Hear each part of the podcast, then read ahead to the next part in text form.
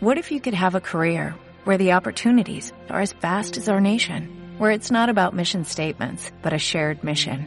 At U.S. Customs and Border Protection, we go beyond to protect more than borders, from ship to shore, air to ground, cities to local communities. CBP agents and officers are keeping people safe.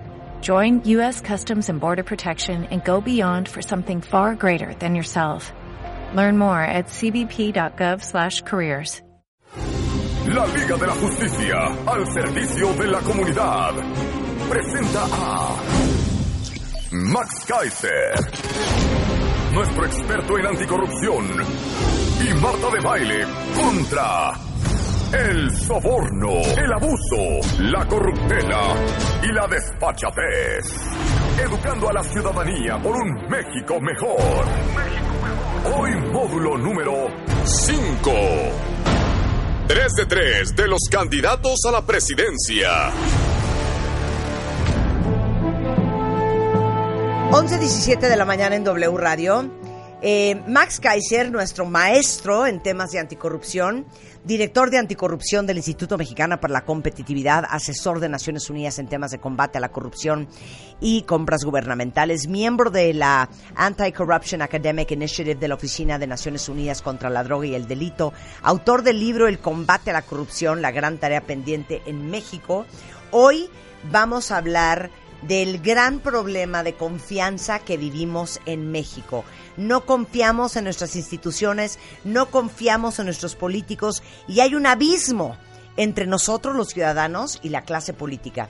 Y eso es una gran mala noticia para la democracia, porque la interacción entre el gobierno y los gobernados es fundamental para el desarrollo de cualquier país. ¿Estamos de acuerdo?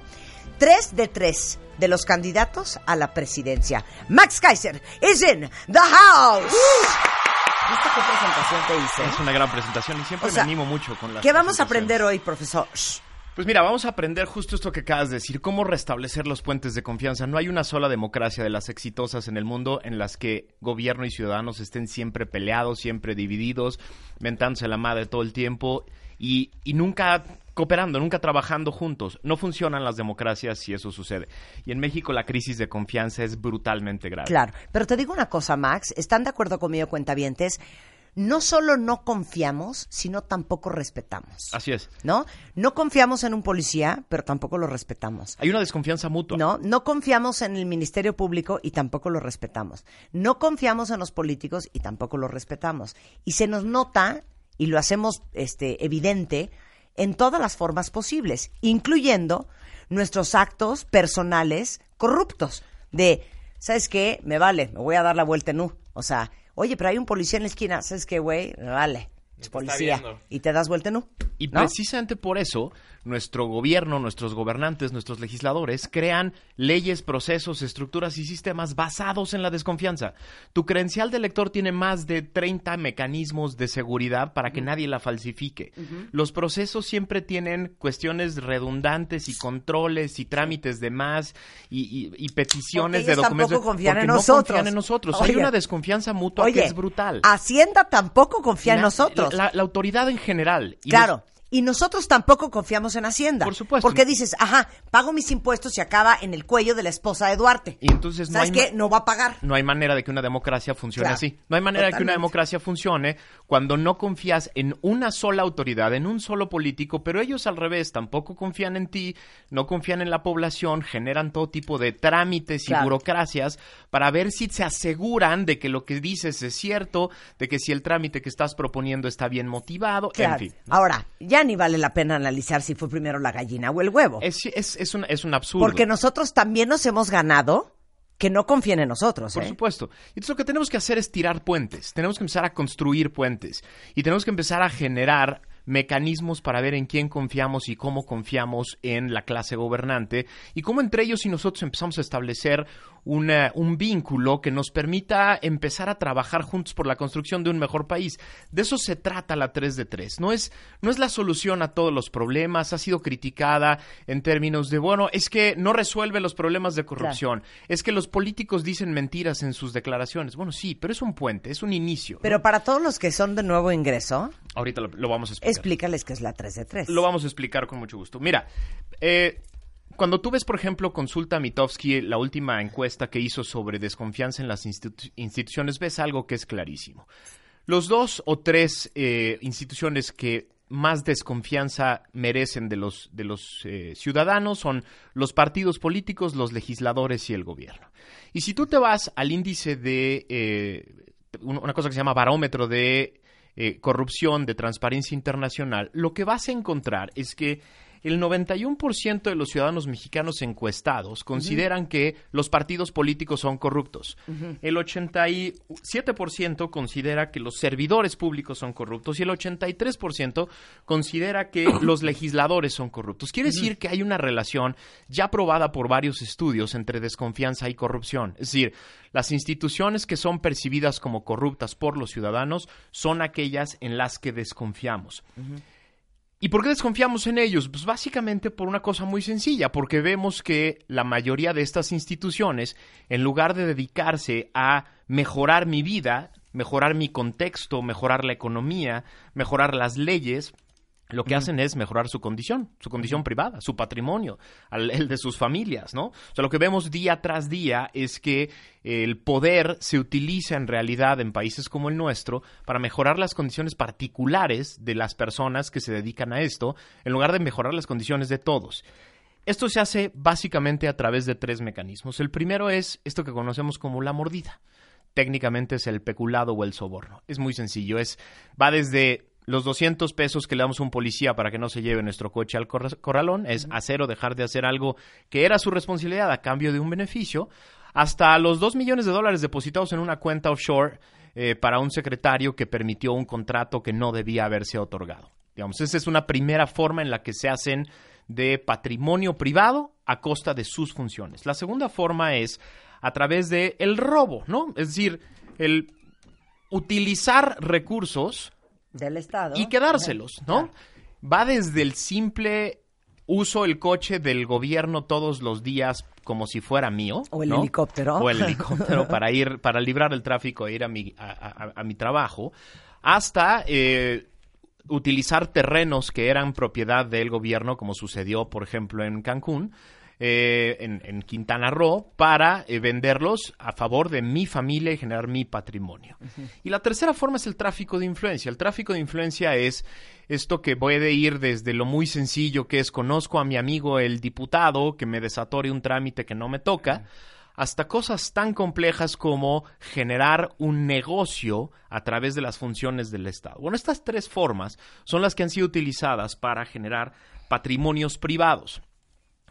Les voy a platicar cómo, cómo, cómo nació el 3 de 3, que es muy divertido. Varios de los eh, que la crearon hace más de tres años estaban en una boda. Estaban en una boda en Yucatán y una boda llena de políticos. Y en esta boda llena de políticos, de pronto voltearon a verse ellos dos y dijeron, imagínate que les pidiéramos a todos estos que hicieran pública su declaración patrimonial, su declaración de intereses y su declaración fiscal. ¿Qué pasaría? ¿Cuántos de ellos seguirían en este mundo si lo que son, lo que tienen y con quién se relacionan se hiciera público? ¿Cómo le llamamos a esto? La 3 de 3. Así nació.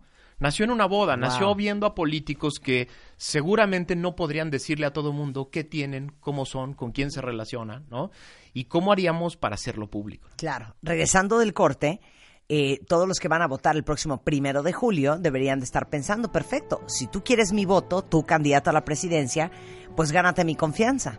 La pregunta es, ¿cómo le podrían hacer ellos para ganarse la confianza de ustedes? Regresando con Max Kaiser en W Radio.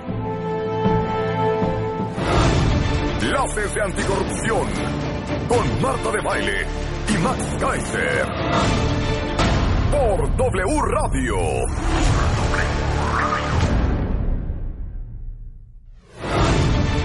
Clases de anticorrupción con Marta de Baile y Max Kaiser. Por W Radio. Son las 11.33 de la mañana en W Radio. Estamos platicando con Max Kaiser, nuestro maestro y este educador, porque es director de anticorrupción del Instituto Mexicano contra la Competitividad.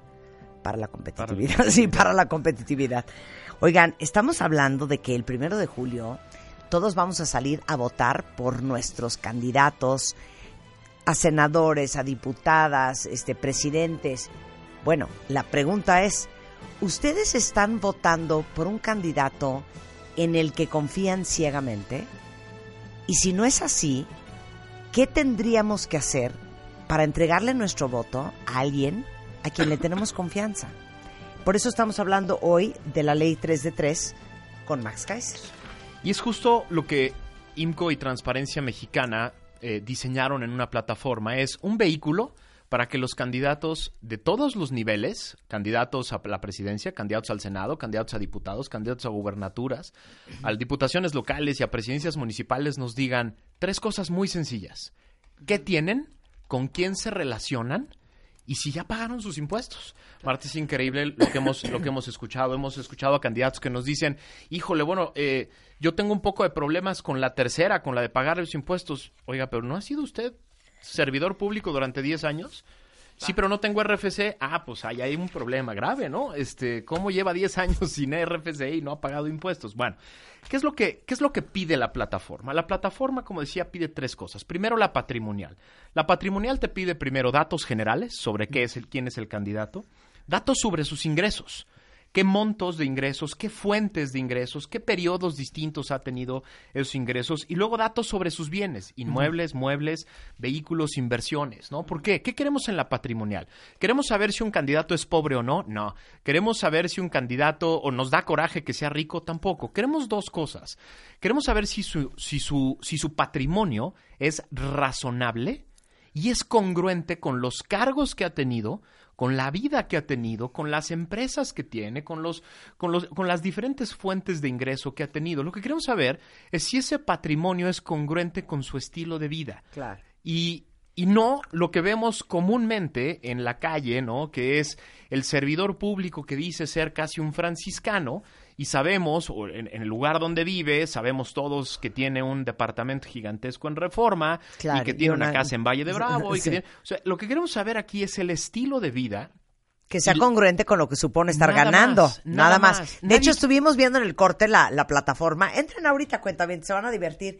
Es 3DE3.mx. Y ahorita yo estaba viendo el patrimonio de varios gobernadores, viene cuánto ganan, qué propiedades tienen, cuánto pagan de impuestos, y van a encontrar a muchos, desde senadores hasta diputados, hasta gobernadores. La página es muy divertida porque se meten cinco mil personas al día a la página y están un buen rato revisando. El promedio es de más de un minuto, dos minutos eh, de, personas que se quedan viendo, porque sí hay una interacción. Los, ciudadanos sí quieren saber quiénes son sus candidatos, qué patrón, porque estamos muy enojados con eso, justo con el candidato que te dice yo soy un franciscano, pero ve su estilo de vida y su estilo de vida no tiene nada que ver con su discurso. bueno, luego uno es patrimonial. Patrimonio. Luego la segunda es la de intereses, que es importantísimo, Marta. los intereses Todas las personas tenemos intereses, tenemos intereses privados, hemos pertenecido a grupos, asociaciones, a empresas, hemos pertenecido a comunidades, tenemos amistades, claro. Tenemos amistades, tenemos familia lo que empezamos a ver en México es que los servidores públicos son pobres franciscanos, pero sus familias son potentados empresarios, ¿no? Los hijos y las esposas o los esposos de los servidores públicos de pronto son grandes empresarios, exitosísimos inmobiliarios, eh, personas que tienen inversiones por todos lados, pero el servidor público es prácticamente pobre, ¿no? Por eso pedimos la declaración de intereses, que es básicamente, ¿cuáles son tus intereses económicos y financieros? ¿Has sido parte de un consejo de administración? ¿Dónde tienes acciones o dónde has tenido acciones? tu esposa e hijos o esposo e hijos, ¿dónde tienen acciones? ¿Dónde tienen participación? ¿En qué consejos eh, están? También las actividades profesionales y empresariales como cargos eh, que has tenido en partidos políticos, en sindicatos, en eh, organizaciones civiles, etcétera. Es decir, todos tenemos intereses, todos, todos, hemos pertenecido a algo. El chiste es declararlo. ¿Por qué? Por una cosa muy sencilla. Yo lo que quiero saber, yo ciudadano lo que quiero saber es cuando tu servidor público, delegado, diputado, senador, presidente, quien sea, yo lo que quiero saber es que cuando estás gobernando, gobiernes para todos, no gobiernes para tus intereses. No gobiernes para... Yo quiero saber... cuates. Yo quiero saber si un diputado que está en la Comisión de Salud de la Cámara de Diputados está pasando leyes para ayudar a la población a tener mejores leyes de salud o para la empresa de su esposa, que es una empresa de medicinas. O para hacerle un paro a su compadre. Exactamente. Sí, sí, sí. Yo lo que quiero saber es si un gobernador tiene acciones en una empresa inmobiliaria para saber si está comprando terrenos, si son para mejorar las condiciones del, del Estado o el municipio o son para ayudarle a sus compadres, los inmobiliarios o los constructores, ¿no? Eso es lo que necesitamos saber con la declaración de intereses. Y finalmente, el reporte del SAT. Digamos, ahí yo no quiero saber cuánto pagaron de impuestos, cómo lo pagaron, etcétera. Simplemente que pagaron impuestos. Que el SAT los tiene registrados, que el SAT ya revisó sus cuentas y que pagaron impuestos. Ahora, tenemos aquí algunos ejemplos interesantes que son las declaraciones de tres de los candidatos a la presidencia que están en, eh, en, en juego en este momento. ¿no? ¿Ya declararon todos? Ya declararon todos los candidatos a la presidencia. Ajá. Creo que vale la pena. Vamos a dar unos numeritos que son interesantes. Ok, ¿están listos? Porque vamos a hablar ahorita seguramente de su candidato, ¿eh? Ya declararon todos los candidatos a la presidencia, pero solo han declarado 18 de los 51 candidatos a gobernadores. Métanse a la página 3 de 3 porque ahí hay una función muy sencilla para picarle al gobernador y decirle, señor gobernador, estoy esperando su tre- candidato a gobernador, estoy esperando su 3 de 3, estoy esperando que declare, ¿no? Ok, empecemos. Solo 75 candidatos a, a senadores, solo 67 candidatos a diputados federales de los miles que hay han hecho su declaración 3 de 3 y solo 15 candidatos a alcaldes de los más de 1200 puestos que tenemos en juego. Ahora vamos a ver, vamos a empezar por la declaración de José Antonio Meade. Ah, ok. José. Antonio Meade declara que, como decía, la primera parte de la declaración son sus datos generales, ¿no? Declara que está casado, que tiene tres hijos, que eh, eh, los tres son sus dependientes económicos, ¿no? Y después nos vamos a la sección de ingresos y él dice tener un ingreso anual de 2.300.000 pesos. Dice no tener ninguna otra actividad que no sea la que le Del conocemos, público, ¿no? sí. No tiene empresa, no dice tener empresas, no dice tener otro tipo de actividades. Y luego nos vamos al tema de los bienes inmuebles.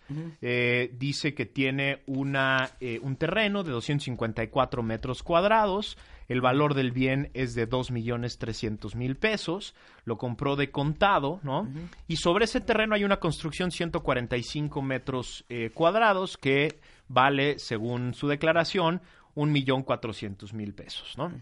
Ahora, aquí, aquí me hiciste una pregunta muy importante durante el corte. ¿Cómo sabemos si esta declaración es veraz o no? Si los datos son veraces o no.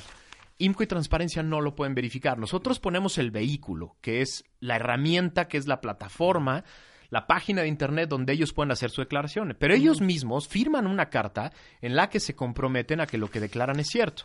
¿Qué es lo que ha pasado en los últimos tres años que ha estado habili- habilitada la página? Lo que ha pasado es algo interesantísimo. Medios de comunicación, reporteros, personas que los conocen, se meten a las declaraciones y dicen, eso es falso. Eso no es cierto. Esa casa no puede costar eso. O ese terreno no cuesta eso. O al señor se le olvidó su, su rancho. O se le olvidó su avión. O se le olvidó eh, el terreno que todos conocemos. O no está a nombre de la hija, etcétera. ¿no? Ok. Después van a encontrar ustedes, nos pasamos si quieres a la declaración de intereses, que es muy interesante. Pues, Pues- pues, José Antonio Mid, pues no, no tiene nada. No tiene en realidad No tiene gran cosa, ¿eh? mucho, ¿no? Ok. Es decir, tiene algunos vehículos, Sí. tiene una- un terreno y una casa que pagó de contado. Según tan, su tan. 3 de 3 y un ingreso de nada. dos, Ok. mi- dos millones trescientos. Ok. Insisto, está en la población creer si esto es veraz o no y está quien quiere investigar saberlo. Ahora, la de intereses. Una parte muy importante de la de intereses es conocer su participación en, eh, en empresas, ¿no? Y, por ejemplo, eh, José Antonio Mid declara que eh, su suegro o suegra tiene participación en una eh, en, en empresas, ¿no? Subarrendamiento y alquiler de oficinas, administración y realización de actividades agrícolas, administración y realización de actividades agrícolas, ¿no? Declara que hay eh, empresas que tienen estas actividades que tienen una relación con él. Luego, otra cosa que es muy importante es los, las deudas. Es, es impresionante lo que a un político le pueden hacer las deudas Sí. eh, en, en su actividad. Y por eso es importante saberlas. Si son deudas razonables, si son cosas normales, como por ejemplo declara el candidato algunas tarjetas de crédito con saldos que suenan más o menos razonables. Oye, 12 mil pesos en una American Express, 22 mil en otra. Ah, ya quisiera yo, Este, pero 20 Hasta mil habíamos- en Bangkok. habíamos de aprender, Ya quisiera ser yo oye. José Antonio Sí. A mí también me encantaría tener esos saldos, pero digamos, suenan razonables y suena a que esta, este tipo de deudas no le van a impedir tener eh, una- un, un ejercicio de gobierno normal, ¿no? Más Claro. adelante viene eh, cuánto se le pagó cuando era secretario de Relaciones Exteriores, cuando fue secretario de Sede Sol, cuando fue secretario de Hacienda y Crédito Público. Ahí vienen este el- los sueldos. Para que ustedes los consulten y sepan si ustedes decidan si es Claro. razonable o no. Y viene la declaración de impuestos. Así es. Al final viene la 3, la, la, la tres es la, impuestos, ¿no? Impuestos. Pagó claro. o no pagó sus impuestos y lo que se sube es el certificado del SAT que dice si los pagó, está al día, no tiene problema. Miren, por ejemplo, Donald Trump seguimos sin ver sus declaraciones por de ejemplo. impuestos. Y eso es grave. Eso es grave porque no sabemos si su actividad empresarial es una actividad normal, legal, que funciona. Vamos a la declaración patrimonial de Andrés Manuel López Obrador. Es una declaración que ha tenido una controversia importante, ¿no? El, eh, un, un periódico norteamericano 600,000 pesos al sacó una nota, gana 50 mil pesos mensuales y no tiene ningún otro tipo de ingresos. No declara tener ningún otro tipo de ingresos.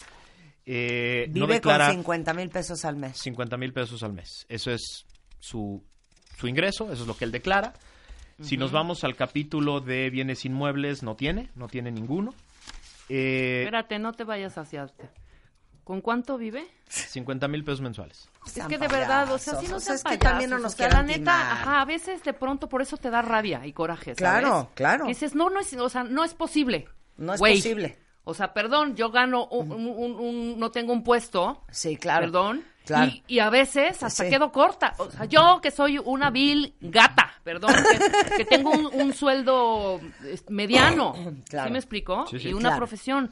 Ahí Entonces, es cuando entra la Sí, rabia. ahí es cuando entra la rabia. ¿Cómo? Ganas, vive con 50 mil pesos al mes y no es dueño de ningún inmueble. No es dueño Un de señor ningún que tiene más años, güey. 60 y cuántos. Esa- Y Oye. declara algunos bienes que y no hay tienen- sesgo, ¿eh? Estamos opinándolo fuera quien fuera. Claro, fuera quien fuera. Porque Tiene te voy a decir 64 una- años y en 64 años no ha comprado ni un departamentito con el Infonavit. Pues imagínate el crecimiento entonces No de tu payasos. país, güey. Hay un si no tema ahí. tienes ese rollo para crecer en tu Pásame mente. a López Obrador. Yo se lo Sí, voy a es que preguntar. yo sí quisiera platicar con él. Qué lástima que no quiere venir. Hay una fíjate. controversia muy importante. Si te pasa al siguiente capítulo, lo que es bienes inmuebles del cónyuge y los, y, y los Ajá. dependientes económicos, ahí aparecen algunos, ahí aparece el famoso rancho, ¿no? Que se llama La Chingada, eh, que está a nombre de hijos y cónyuge, ¿no? Y entonces, Bueno. pues hay este rollo de que eh, el patrimonio de López Obrador fue todo transmitido a sus hijos y a su cónyuge y él vive con 50 mil pesos. Y, el- y obviamente la controversia es, pues, ¿qué ¿cómo viaja por todo el país? ¿Cómo mueve? ¿Cómo, cómo come? Etcétera. Y pues, Pues el ahí el partido, problema ¿no? es, pues sí. Y, ese el es- partido implica a nosotros y eso, es, eso viene de nuestros impuestos y eso es algo que no se declara. Ahora nos vamos a la declaración de intereses y pues si le damos una buena recorrida está prácticamente vacía. Oigan, véanla, ¿no? O La sea, de véanlo. intereses está Entren a 3de3.mx. No Ahí tiene está toda la tarjetas de información que estamos crédito, leyendo. no tiene deudas, no tiene una sola deuda con nadie, no tiene tarjetas, no tiene eh, ninguna deuda. Y si te vas a la parte de préstamos de sus familiares, ahí, ahí vienen algunos... eh, algunas deudas de tarjetas de crédito, no vienen los montos, ¿no? Bueno, que Eh, también lo tomó como a...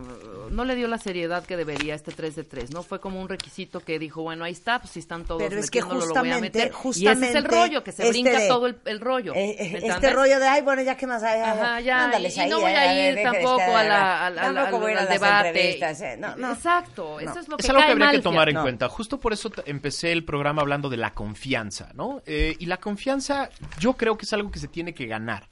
Se tiene que ganar con hechos, ¿no? Es decir, la confianza no es algo que se pide, es algo que se gana, sobre todo en un país que es, eh, en el que, Oye. eh, digamos, eh, estamos, estamos hartos de los excesos, pero también estamos hartos de las simulaciones. ¿no? Con este nivel de sensibilidad a la corrupción y a la desconfianza, estas cosas no pueden ser de...